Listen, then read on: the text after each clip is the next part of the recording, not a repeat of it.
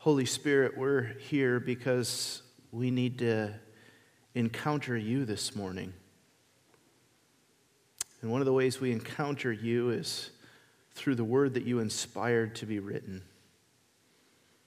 But God, as we open it, uh, we just confess that we need the Spirit's help to rightly understand it and to obey it, to live in light of it. And so, Holy Spirit, would you help me as a preacher? Would you speak through me or in spite of me, whatever you need to do? Would you help every single person sitting in this room and listening whenever they listen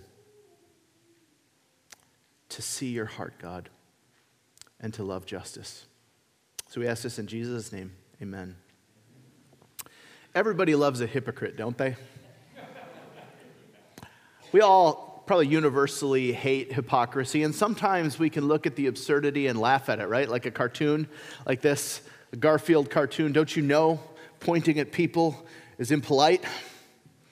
Or maybe we hear stories that are just ridiculous and we kind of roll our eyes. Here's one from a Chinese restaurant owner as they were taking a customer's order. Customer says, and make sure the, none of the items have MSG in it. That stuff kills you. To which he replied, Some of our items are made with MSG as a flavor enhancer, but I can ask the kitchen if they can leave that out for you. Good. I don't want any artificial chemicals in my body. Would you like a drink? Yes, a Diet Coke, please. no chemicals in that at all. But but sometimes hypocrisy moves beyond being funny or cute and it just makes us angry, right? I mean, during COVID, social media was stocked full of images and videos of politicians who passed ma- mask mandates, but then didn't actually follow their own mask mandates, right? And it just enraged many of us. But often the worst kind of hypocrisy is the religious kind, isn't it? This kind not only makes us mad, it makes us weep and grieve deeply. The pastor who preaches on Sunday morning with incredible eloquence, but then we find out he's a total jerk to the staff. The woman who talks about biblical marriage in all of her campaign speeches while simultaneously cheating on her husband and getting divorced. The husband who is super engaged in Bible study and never misses a Sunday morning, but we come to find out that he is verbally and emotionally abusive at home never encouraging his wife or kids, verbally tearing them down with his cutting words. The whole house walks on eggshells because of his volatile temper. Or what about this in the Old Testament? Israel, God's people, the ones who cried out to God for deliverance from Pharaoh's brutal opposition and oppression, a few years later become what they hated See, a few years in their own land, and they turn from the ones who are oppressed into the oppressors. The people that God has specifically called out to live in such a way to reveal who He is to the surrounding nations now are making Him look really, really bad. Rather than fulfilling the promise that God made to Abraham to bless all of the other families of the earth by living completely differently and reflecting the character of Yahweh, their God, they become just as corrupt as the surrounding nations that they were to witness to. All the while, they are very religious, but they are not righteous. They offer sacrifices and celebrate feasts while simultaneously oppressing the poor and the vulnerable and committing all kinds of other heinous sin. That's what the prophet Amos was called by God to speak to. Here's a quick intro video on the book of Amos. The book of Amos was written by Amos between 760 and 753 BC. He was a simple shepherd from Judah called by God to confront the wickedness of Israel. At this time, the northern nation of Israel is gaining prosperity at the expense and enslavement of the poor, blind to their own history of slavery in Egypt. Despite being in their most prosperous state since the time of King Solomon, their hearts are far from pursuing God. In his unfailing justice, God calls Amos to deliver a warning against Israel's idolatry, hypocrisy, and oppression of the poor, announcing his coming judgment. Amos goes on to convey God's promise of restoration when he will bring back the remnant of his people and ultimately restore their souls never uprooting them again.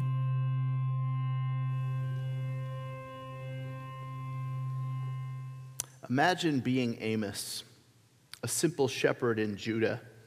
You live in the small village of Tekoa, just south of Jerusalem, in the southern kingdom of Judah. And then one day, Yahweh shows up and calls you to travel to the northern kingdom of Israel, the prosperous but wicked kingdom of Israel, where he tells you to preach a message of judgment against them and against Jeroboam II for their wickedness and their religious hypocrisy. This is Amos' story. In chapter 7, verses 14 and 15, he relays Then Amos answered and said to Amaziah, I was no prophet, nor a prophet's son but I was a herdsman and a dresser of sycamore figs. So he was a shepherd and a farmer. He watched sheep and he took care of sycamore trees so that he could harvest the figs.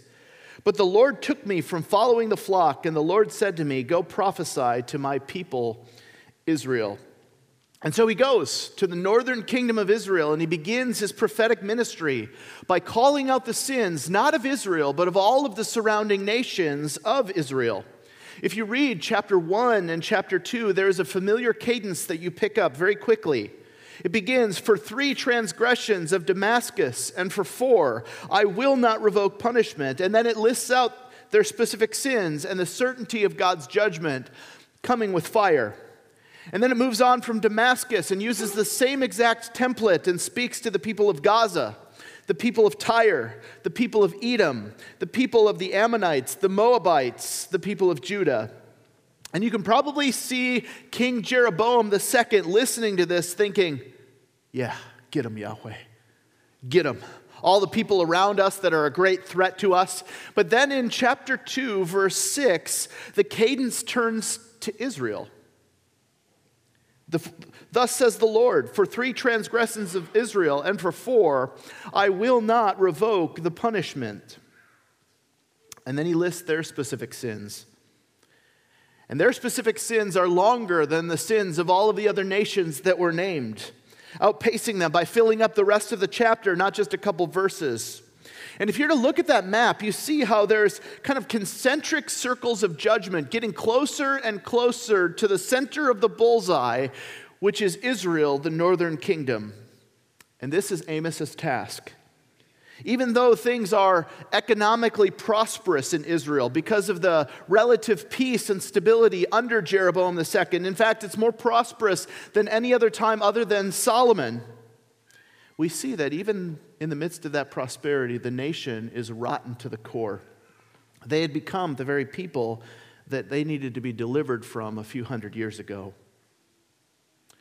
And so, Amos, even though the final words of Amos that Kelsey read earlier at the beginning of the service are words of promise, of restoration and hope, the primarily, primary focus of Amos is pronouncing judgment through poetry and prophecies and denouncements of specific acts.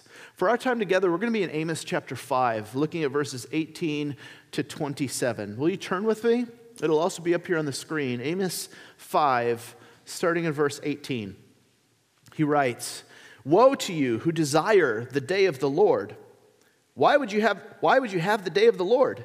It is darkness not, and not light, as if man fled from a lion and a bear met him or went into the house and leaned his hand against the wall, and a serpent bit him. Is not the day of the Lord darkness and not light, and gloom with no brightness in it? I hate, I despise your feasts, and I take no delight in your solemn assemblies. Even though you offer me your burnt offerings and grain offerings, I will not accept them. And the peace offerings of your fattened animals, I will not look upon them. Take away from me the noise of your songs. To the melody of your harps, I will not listen. But let justice roll down like waters, and righteousness like an ever flowing stream. Did you bring to me sacrifices and offerings during the 40 years in the wilderness, O house of Israel? You shall take up Sikkuth, your king, and Kiyyun, your star god, your images that you made for yourself, and I will send you into exile beyond Damascus, says the Lord, whose name is the God of hosts. So, this particular section of Scripture begins and ends with the certainty of God's judgment, and the middle is the reason why.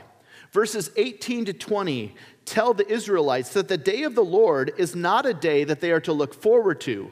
The day of the Lord is not the day where they will be elevated above all of the other nations in final victory, but rather it will be the moment when God's judgment falls on them for their sin. Like running away from a lion only to run into a bear, or like going home to relax and leaning back and being bitten by a serpent or a snake, where you thought you were safe, you actually ran into a worse judgment. Verses 25, 26, and 27 he says, Because of your idolatry, the judgment will not only be certain, but it will include being exiled from the land that I promised to give you. I will send you into exile beyond Damascus, says the Lord. And so the question in our minds is why, God? Why are you going to bring down this judgment? And that's the heart of this section of Scripture in verses 21 to 24. It's because the people of Israel were religious, but they were not righteous. There was lots of religious activities going on. There were many sacrifices being offered, many feasts and solemn assemblies, many songs being sung and written. But God says, I hate, I despise your feasts. I take no delight in your solemn assemblies. Even though you offer me your burnt offerings and grain offerings, I will not accept them. And the peace offerings of your fattened animals, I will not look upon them.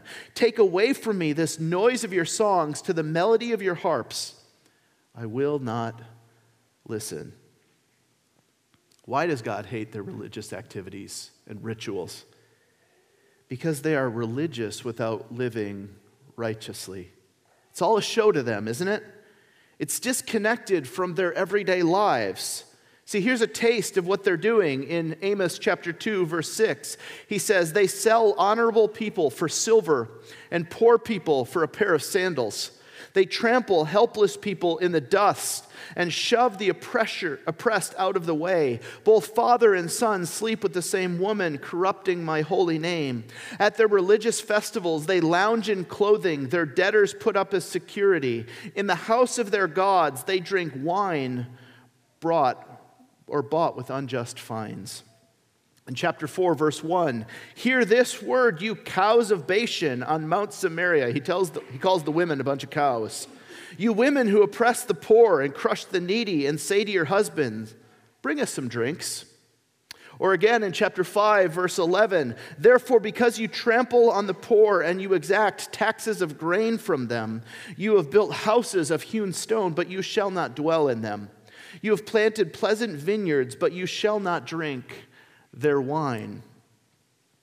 Yes, there's sexual immorality going on that we read about. Yes, there is idolatry and false worship of other gods taking place. But the theme that Amos goes back to over and over and over again in his prophecy is the economic oppression of the rich over the poor, which makes a rather conservative leaning church start to squirm in their seats a little bit, doesn't it?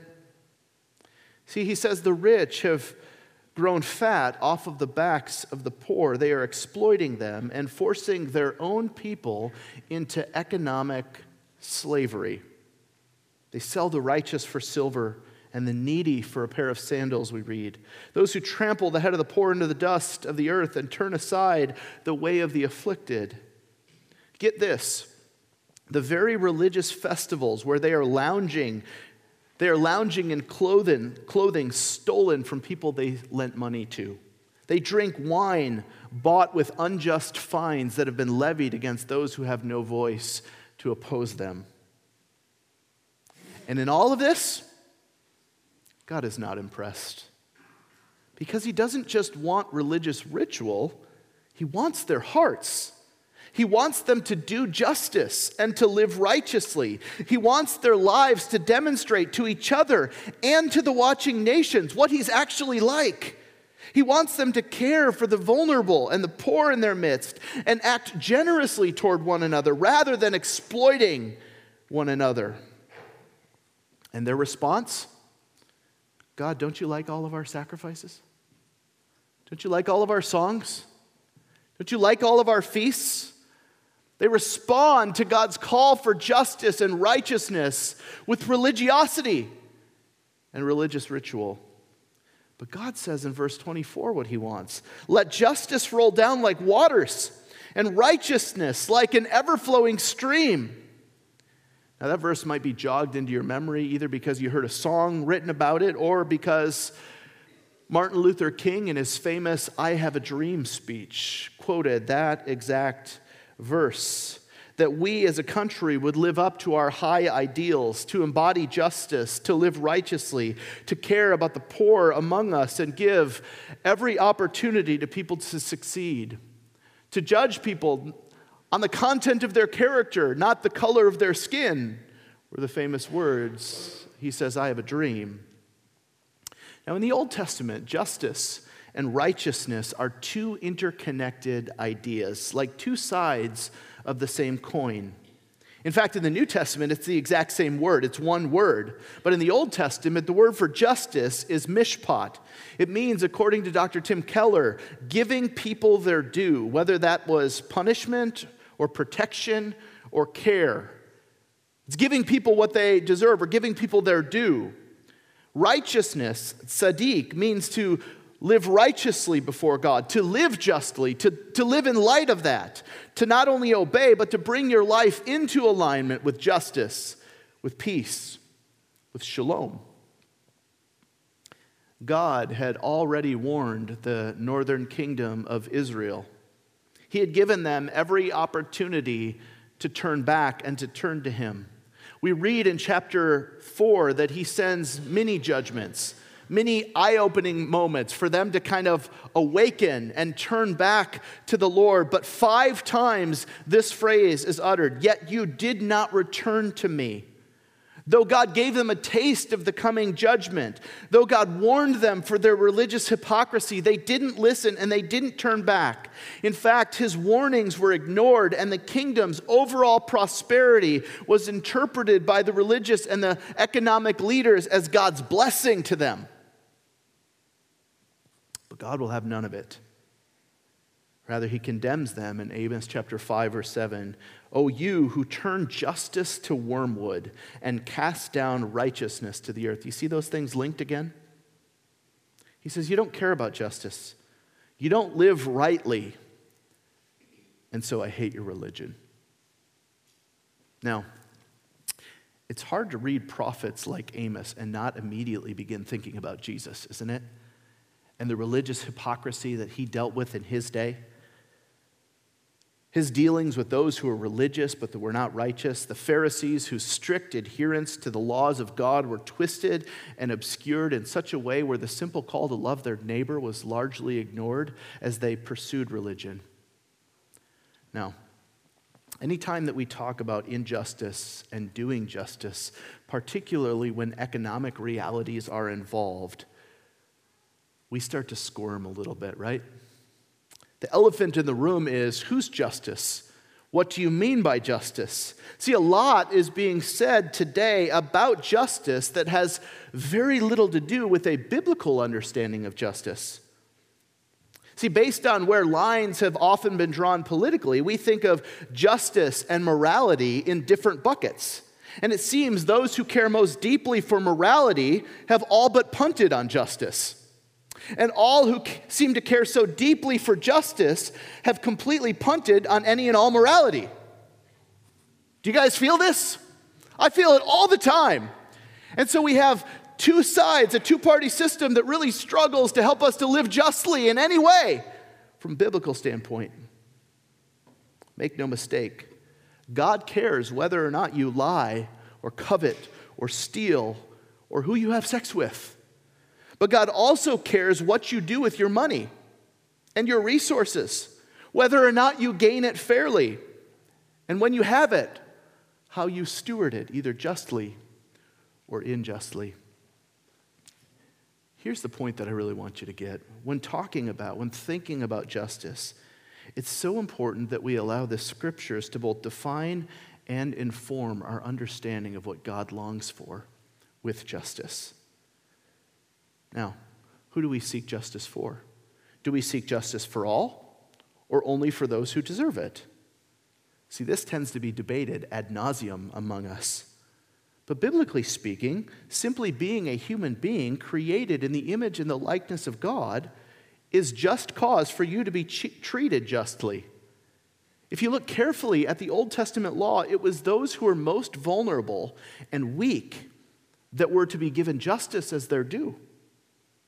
They were the ones that were to thrive and flourish in a just society. Now, imagine if our rubric for justice and mercy was applied to ourselves. Imagine if God showed mercy only to those of us who deserved it. You would have the very opposite of the gospel, would you not? Because at the heart of, of the Christian message is the reality that we do not get what we deserved. We get what we don't deserve. And yet, we often spend all of our time debating on whether or not someone deserves it. Now, you're like, all right, Pastor Kyle, you're dealing with big generalities. The minute you begin walking down this path of actually trying to do justice, you realize it gets complex really quickly, doesn't it? For instance, if you drink coffee that was grown and harvested by companies that essentially practice modern day slavery, are you in sin? Well, what if you didn't know about it? How complicit are you in that? Or if your $5 shirt is $5 because it was sewn by a teenage girl in Malaysia working in a sweatshop, does your purchase make you complicit in that injustice? Or if you live in luxury, well, those in the same church family that you live in struggle deeply with homelessness and giving enough to eat, what does righteousness or justice demand of you? Well, it depends, Pastor, right? What's the cause of their homelessness? What have you already done for them? What are they, what are the, what do you do if they aren't willing to work? Or what do you do if they aren't able to work? Those are different questions, aren't, aren't they? Aren't willing to work versus aren't able to work? It gets complicated very quickly, doesn't it? Here's what God cares about most do you care about justice and mercy? Do you care? Do you care about living in, in line with the things that you say that you believe? Do you want to live justly? Hmm. Well, all you have to do is go down that little rabbit hole of scenarios a little bit and you realize very quickly that the conclusion of Romans chapter 3 is spot on.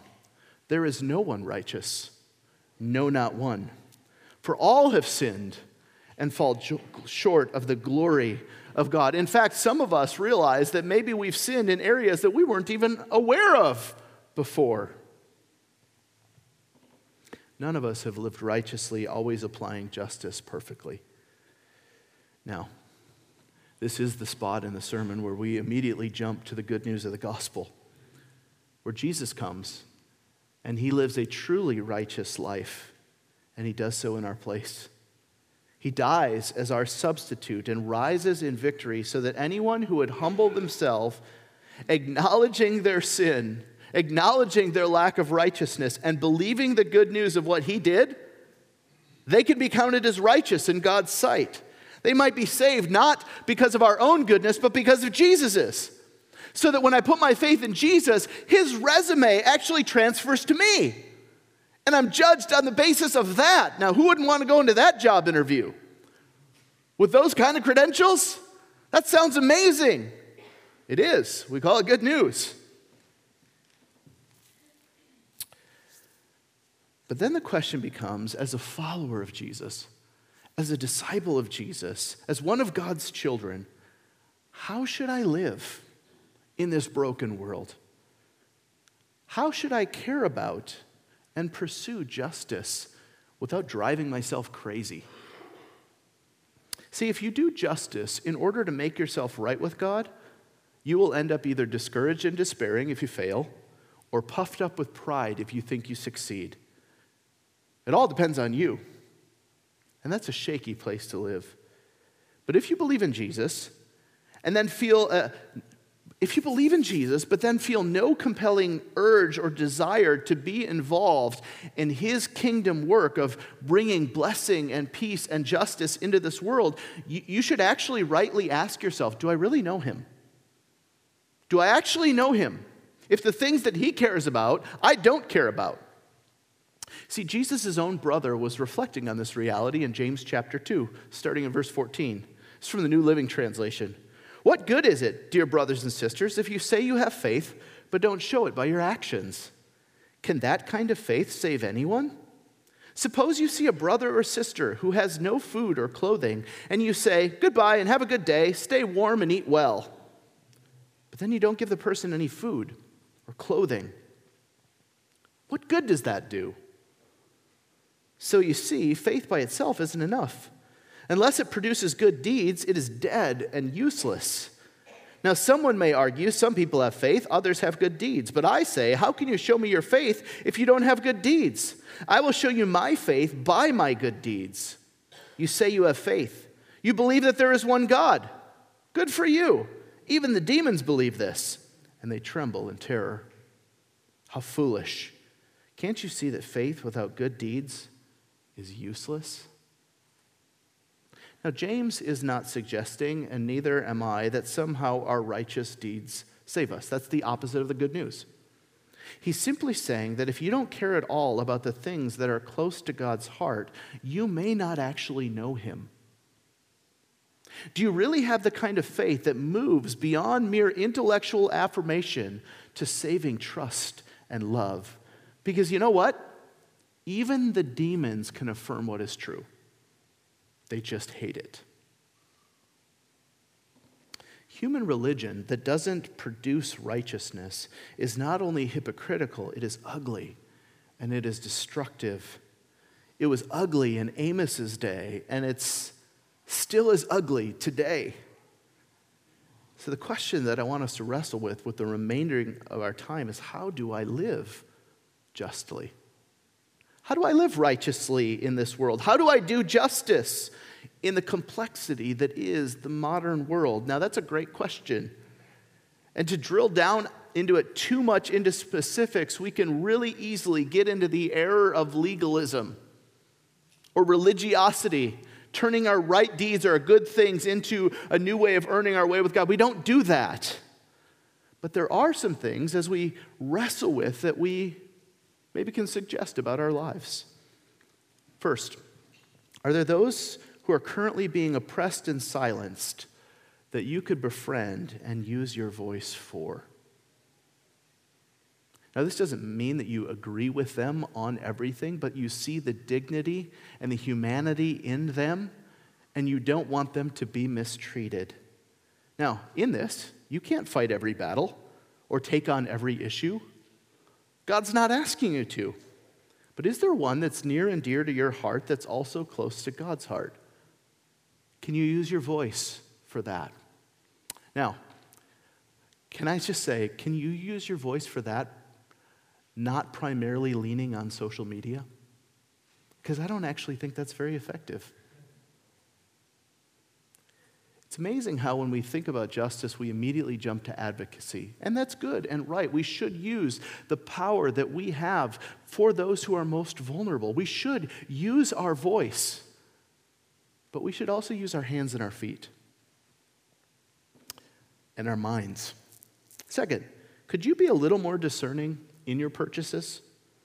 I'm not saying that you have to research every little thing that you buy, but maybe ask the question why is this thing only a dollar? If I'm not paying for it, who is? I'm not saying that everybody needs to like dive into full blown minimalism, but maybe we could move just a step in that direction.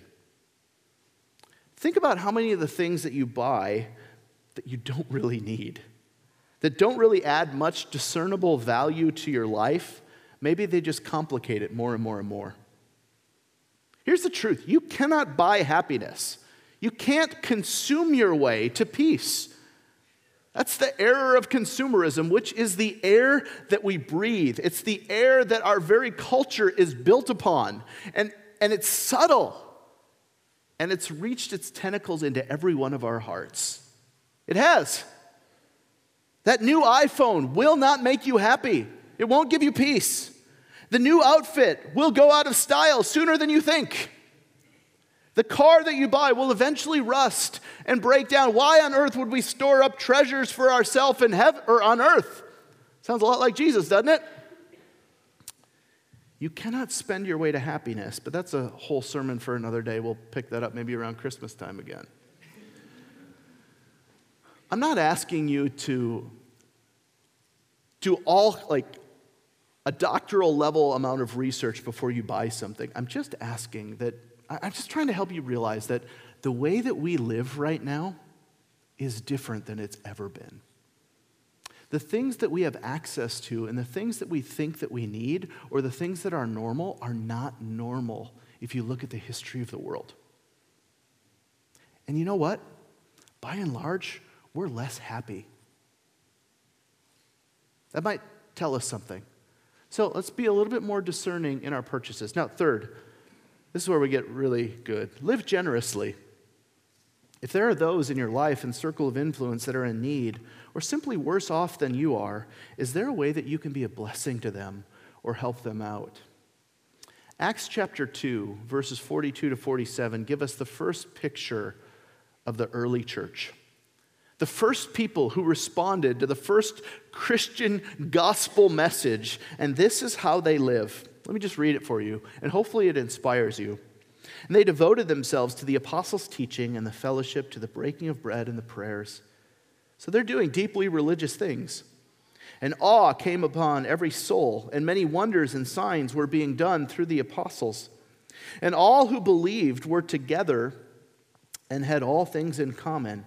And they were selling their possessions and belongings and distributing the proceeds to all as any had need. And day by day, attending the temple together and breaking bread in their homes, they received their food with glad and generous hearts, praising God and having favor with all the people. And the Lord added to their number day by day those who were being saved. Now, I don't know any Christian who, when you hear those words, doesn't have this deep longing in you to be like, I want to be part of something like that. I want to be part of a people like that. And then that usually follows up with a sense of disillusionment when we look at our church and we're like, and we're not. We're not anywhere near that.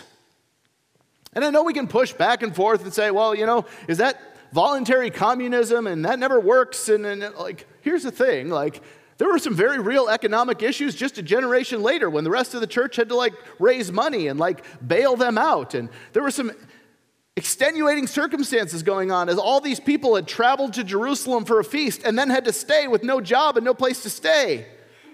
It's not exactly the same as our lives, and yet there's something about that picture where people are like, it's not mine, it's God's.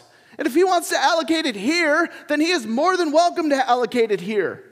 And we're gonna live like family, actually meeting each other's needs. It's a beautiful picture of living justly, but notice how it's interconnected and interwoven with relationships. Uh, many of you know I was on sabbatical this last summer. Two things that God just hit me square in the eyes with over sabbatical that, that I think we as a church need to grow in. The first one is corporate prayer and expecting the Spirit of God to move and work in our midst. And the second one is ministry of mercy loving and caring for the least of these in our world and in our community. I think there's a lot of room to grow here.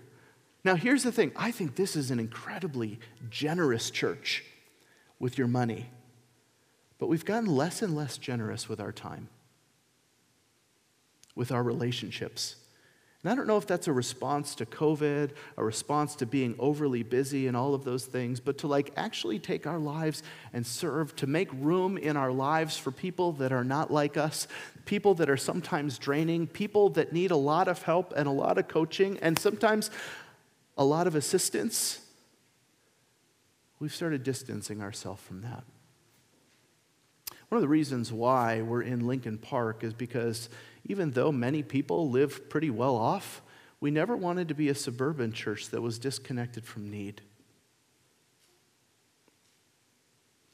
That's why one of the reasons we're, we were contemplating or are contemplating moving downtown because need doesn't scare us. We're Christians. It's not ours. My life is not my own. My money is not my own. My time is not my own. I just steward it to make much of God.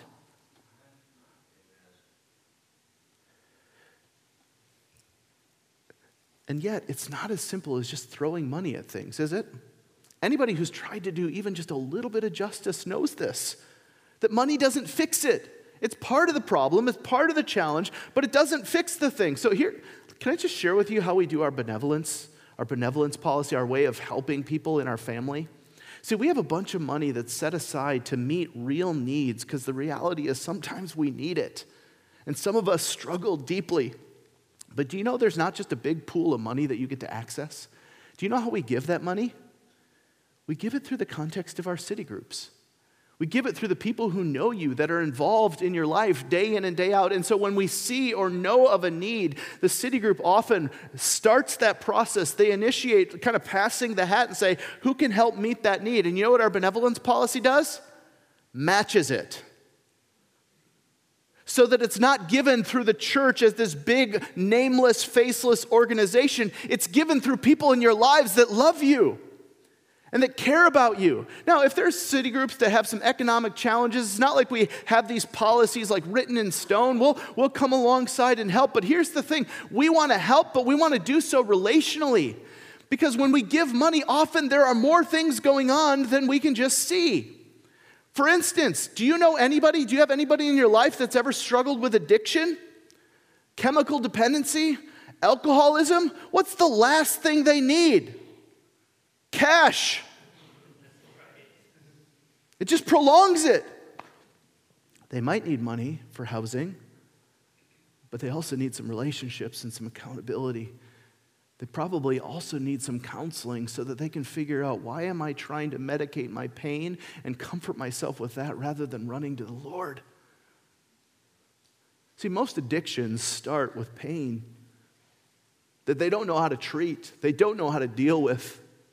We don't know how to deal. We don't know how to apply the gospel to that particular wound in our life. And so we run to the only thing that can numb us.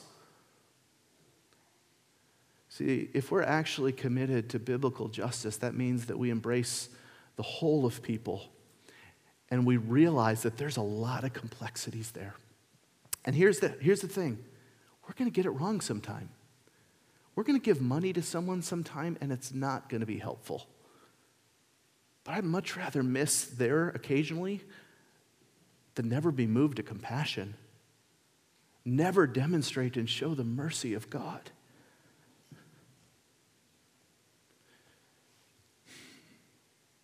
How else can we live generously? See, our city groups not only meet needs financially, they also serve together. It's kind of the way that we live out that body life that we see in Acts chapter 2. In fact, once a month, our city groups try to set aside a night either to throw a party and invite all of our friends that are close to us but far from God, or where we get together and we start to serve together. Things like the Saturday meal, or celebrate recovery, or volunteering at the Boys and Girls Club, or a campus ministry, or the Union Gospel Mission downtown, or the Hope Center a couple blocks away, or the Duluth Harbor Mission, or any number of different organizations that are doing good in our community, just not necessarily pointing to Jesus. See, doing justice, loving mercy, is more than just giving money. It is that, it's giving yourself. It's caring. It's realizing. Can I, can I tell you the biggest aha moment for me when it came to mercy and justice? See, I grew up in a very functional home with loving parents. God has given me a very sharp mind. I went to college and school. And when I used to think about poor people, or I used to think about people in need, I used to just put myself in their, in their situation and think, why do they need help? They should be able to figure it out. But what I didn't realize is that I was importing my own background, my own skill set, my own support network. And the reality is, I probably could pull out of that. But guys, I can't tell you how many things I have in my life that I didn't earn, that I didn't have any say in whatsoever. I'm playing a hand that is radically different than many people. And so are you. And that shouldn't move you to pride, it should move you to compassion. It shouldn't make you feel guilty, but rather you should long for everybody to have some of the things that you had. That's living in a just society. That's what we should care about. And you know what? It's going to be complex, it's going to be messy. But can we stop punting on this particular thing? Finally, one of the best ways to move toward justice who can you extend friendship to that is not like you? You don't have to overthink this. Who's different than you economically, racially, educationally, maybe age wise, older or younger than you? What would it be like to be genuine friends with them, to learn from them, to encourage them, and maybe even help them out with some of the things that God has blessed you with? Now, it used to be that churches were ripped on as being the most monolithic gatherings of the week in a particular city, where everyone's the same age and ethnicity and has the same educational background and is economically the same and politically the same. I would actually like to suggest to you that your church gathering is one of the most diverse group of people that you hang out with on a week in and week out basis, where you actually talk about things that matter. Now, to be sure, we believe in and trust in the Lord Jesus Christ for our salvation. The gospel has radically transformed our lives. But where else do you hang out with people of diverse age and economic background and educational background and racial background and political affiliation? Where you actually hang out and have meaningful interactions in a respectful way. That's just not happening in our world, but it happens here. You want to know why COVID was so hard for a lot of us? We realize that the people that we worship Jesus with are not all the same. And they don't all think like you. And they love Jesus d- deeply. And a lot of you have no categories for that.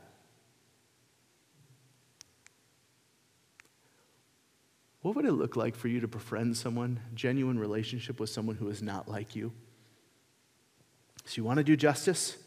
Use your voice for others. Be discerning in the purchases you make and cut back. Live generously. Befriend those who are not like you.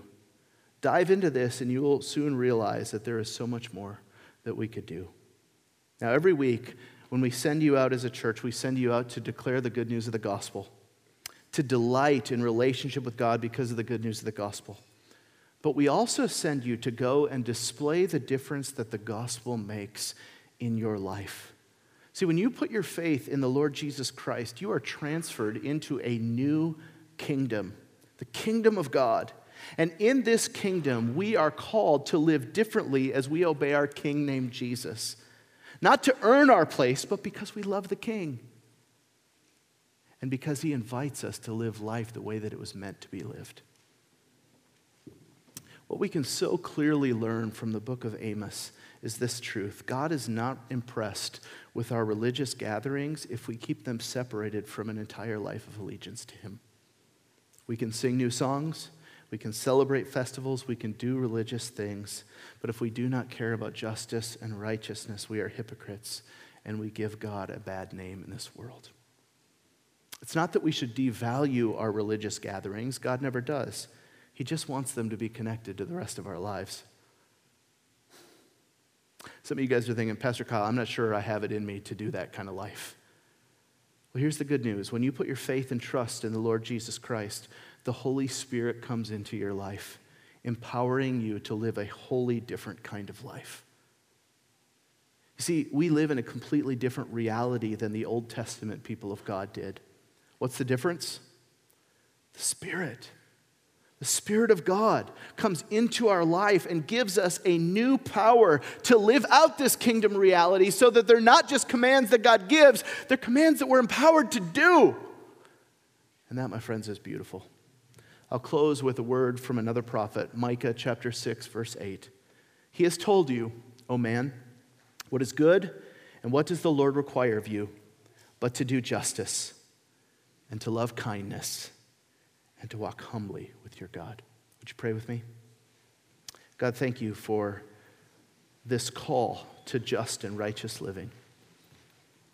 God, we know that our hearts are so prone to turn to religion, to think that we somehow earn our place with you, to think that we somehow are impressing you with our kind deeds, rather than trusting in you, Jesus, for our salvation. And living out your ethics and the things that are close to your heart because we love you. God, would you protect us from that while also convicting us so that we might live more just and righteous lives as we display to a watching world what you're like? Help us to do that faithfully and joyfully, God. In Jesus' name, amen.